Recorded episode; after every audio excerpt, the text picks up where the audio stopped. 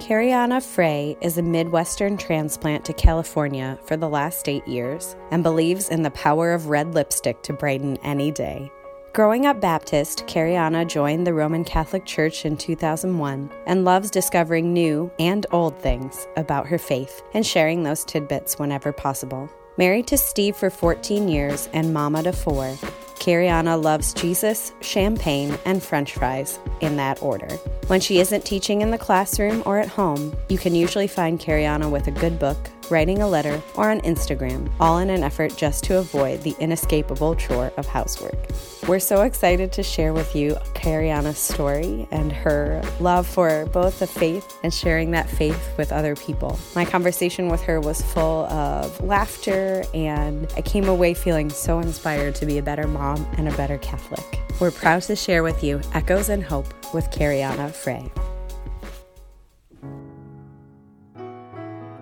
I'm not a cradle Catholic. I actually converted, and oftentimes people assume that I converted for marriage, but I actually converted because I was called to the uh, the Catholic Church. So I actually grew up Baptist in the Midwest, and it was a church that my family actually founded back in the early 20th century. But that's where my my faith was really fostered and cultivated, and it was because of my aunt. My mother had four siblings growing up, and very large extended family, and everyone's very much involved in our home church and in living the life of the church. And I remember, for me, the biggest takeaway, what still stays with me, is the music. The Black Baptist Church, you know, we're talking strong gospel music. I can still hear the Hammond organ in my head, and I still get chills when I hear a good organ. One thing that just stuck with me, and how you could feel the spirit just moving inside of you through those beautiful songs, songs of struggle and of strife and of overcoming and endurance, and just you know holding the hand of Christ the entire way. But as I grew older, as you know most kids do, I started disconnecting with my faith um, right around high school. And the big onus in that was that we moved further away from my aunts, who really were my spiritual connection. And I stopped attending church because my mother was not big into going to church. So I stopped attending church regularly. However, my best friend was Catholic, and so whenever I would sleep over at her house on a Saturday night, we'd go to Mass. And I remember one time going with her up during communion and receiving the Eucharist, and her mother's like, "You're not Catholic. You can't have that." That you know, she didn't really explain why. She just said, "You can't do that." I almost think that kind of planted a little bit of a seed of why why can't I? What's going on here? So fast forward to college. I went to college at the University of Wisconsin Madison, go Badgers, and I really started feeling this call for something bigger and something more. And I, I mean, I miss church. I miss that connection. I miss being able to worship. I miss being able to be in prayer. And yes, you can do that on your own, but we're built for community as humans. And I miss being around and being worshiping with people. So I went to an evangelical service with a couple of friends and loved the music, but then something was missing. I started looking into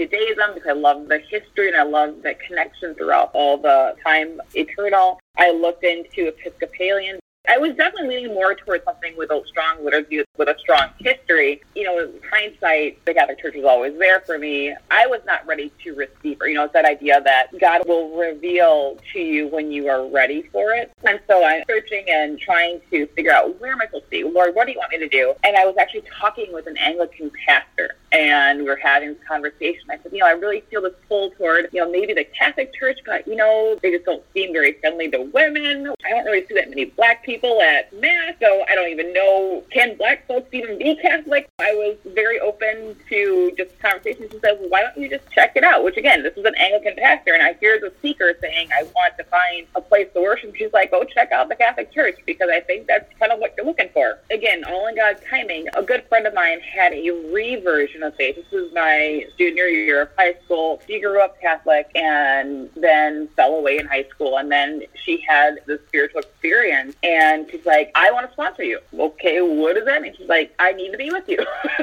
so she became my sponsor, and fast forward to Easter Vigil 2001, I became fully Catholic, and I cannot believe that it's been 19 years. I will have been Catholic for 19 years this year, which is kind of crazy to think.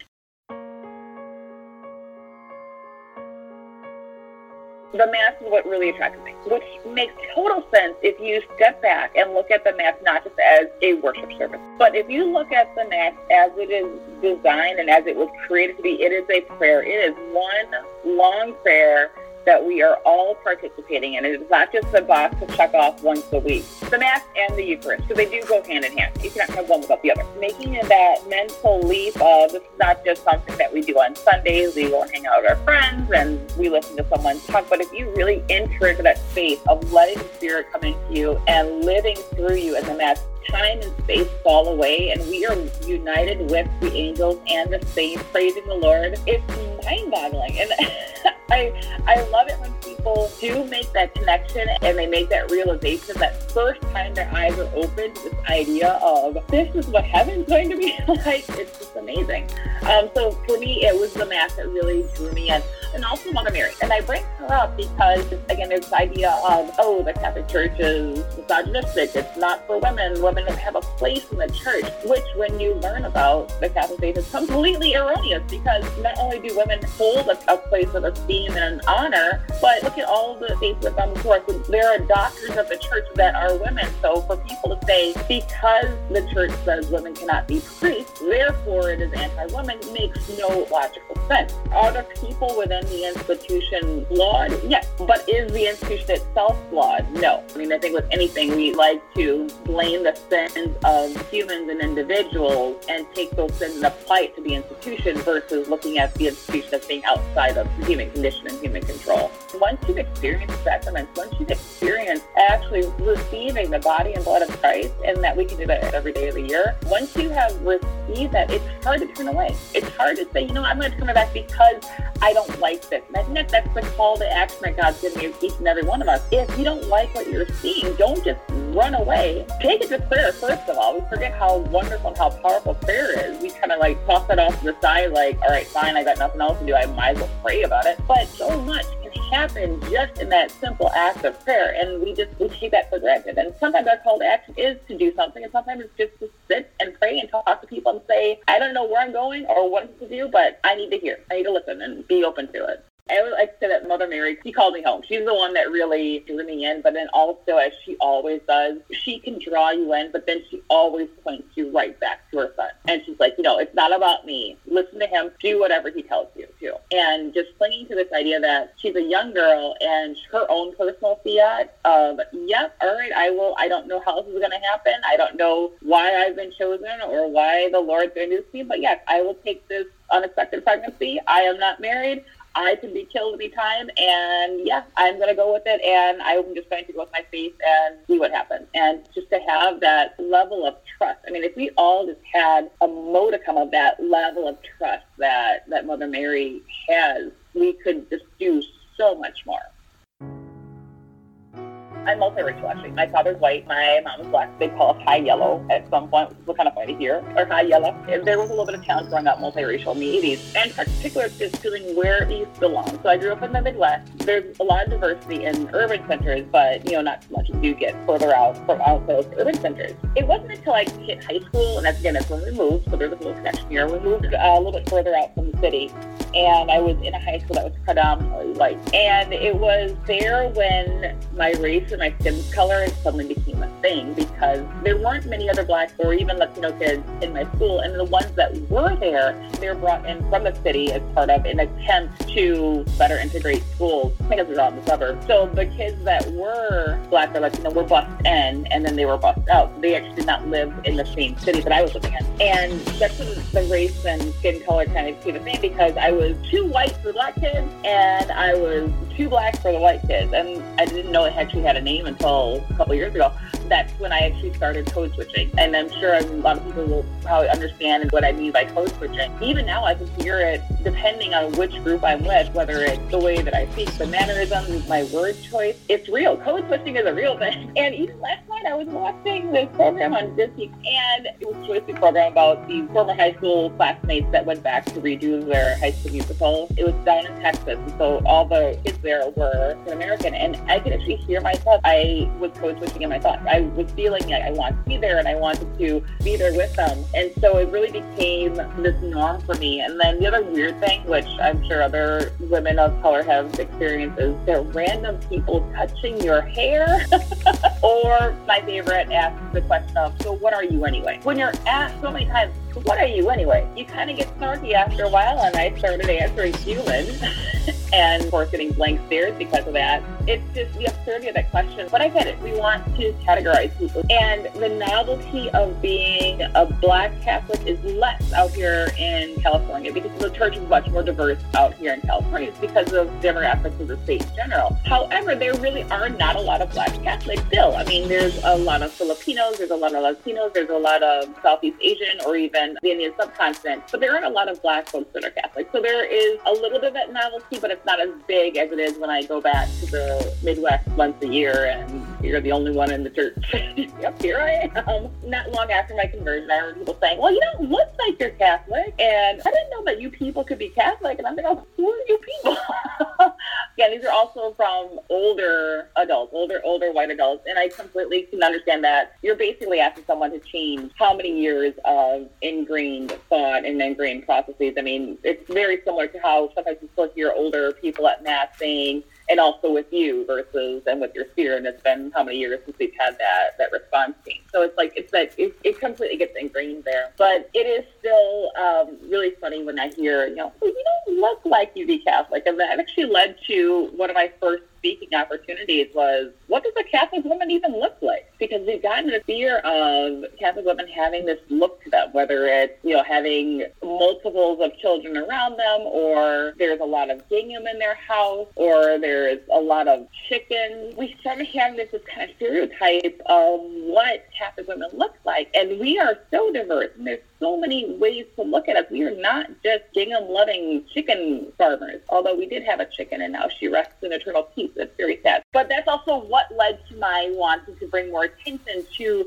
not only what Black Catholics have brought to the faith in general, but even what we're still bringing to the faith. And it's always so exciting when you hear and read about somebody who either converted to Catholicism and they're Black or they've always been back. You're like, oh my goodness, this person, I have never heard of her. I think of a new saint friend of mine, uh, Sister Thea Bowman. I love, love, love her she's a servant of God right now. She was based out of La Crosse, Wisconsin, which is where one of my aunts went to school, actually. And again, you know, not a very diverse area. She's this black nun, and she started kind of cross pollinating this idea of black culture with Catholicism. The one thing that she's most known for is getting, I think it was Morris Safer, I may have mispronounced his name, on um, 60 Minutes to say that black is beautiful. And this is, you know, back in the 70s. And she, she died of cancer, but just looking at that, how she made it her calling was to just integrate and show, yes, the church is welcoming to whomever. As long as you can respect and adhere to what the church teaches and stands for, there is a place for you, but you really have to die to yourself. And that there's a little bit of that there of having to die to yourself and say, I think that this is right,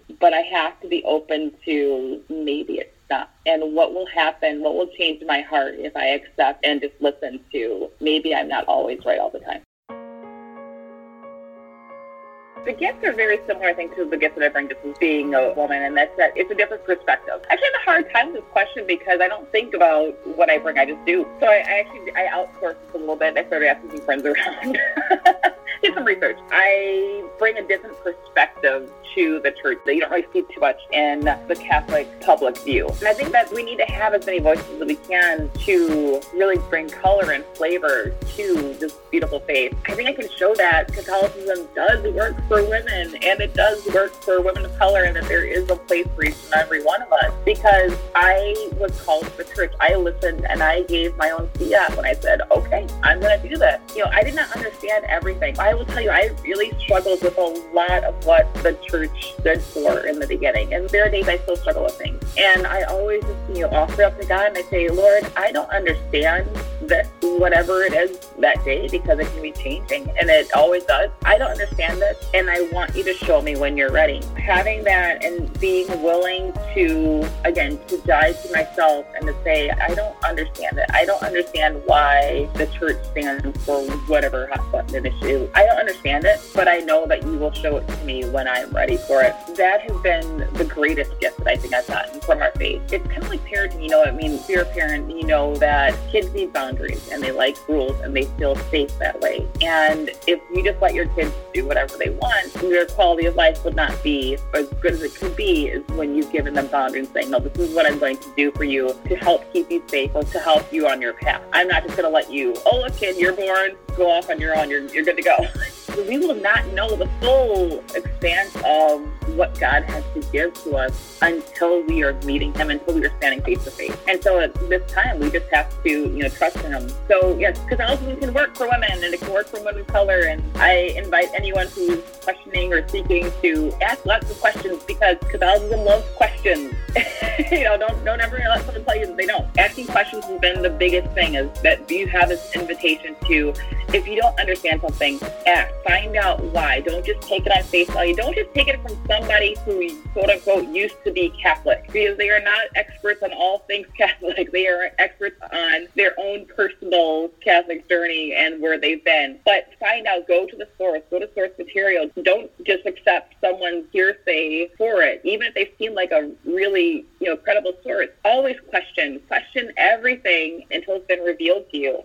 I would call myself an Orthodox Catholic, and I like that word more so than you know liberal or conservative or traditional because I think all those words have political connotations to them. And so I do take more of an Orthodox point of view in that I really like to find out the whys before you know jumping into things. Taking that Orthodox point of view and embracing it also helps me to keep the weird politics out of Catholicism, and again showing people how this is this one true faith that we have, how it's the good and the true and the beautiful really can be shared among everyone else if you take away all that extra clutter that we as humans like to throw in there.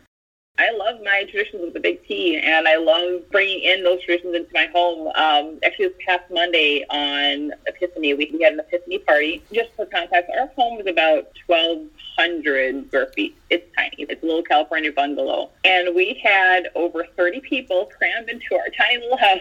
but we had this beautiful gathering of people, and it was Catholics, it was non-Catholics, it was members of the Latter-day Saints Church, and we were just all gathering together to celebrate the Epiphany and the coming of the Three Kings and to celebrate, you know, the birthday of Jesus. And it was such a wonderful night of just people connecting and laughing and getting together. And that was all because of diving into that more liturgical living. How do I bring the church into my home, not just being a Catholic on Sunday. I'm a Catholic seven days a week, 24 hours a day. You know, I never stopped being Catholic and just living that life in my own way. I feel like it's brought me so many blessings and I think people like to hang out with us too.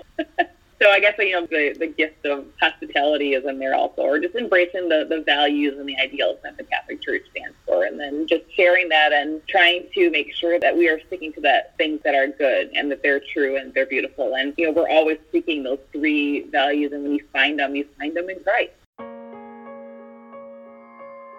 The name of the Father and Son and the Holy Spirit, Amen. Father, I thank you for this time, for the stories that you put into each one of our hearts. I thank you for giving us the outlet to not only connect with each other over time and over space, but also the desire to others toward you. Father, I pray for each and every person listening right now, and I thank you for giving them the gift of time to stop and to hear each and every one of these very special stories, knowing that each one comes from you. Lord, I ask that you continue to bless this ministry and this mission in your holy name.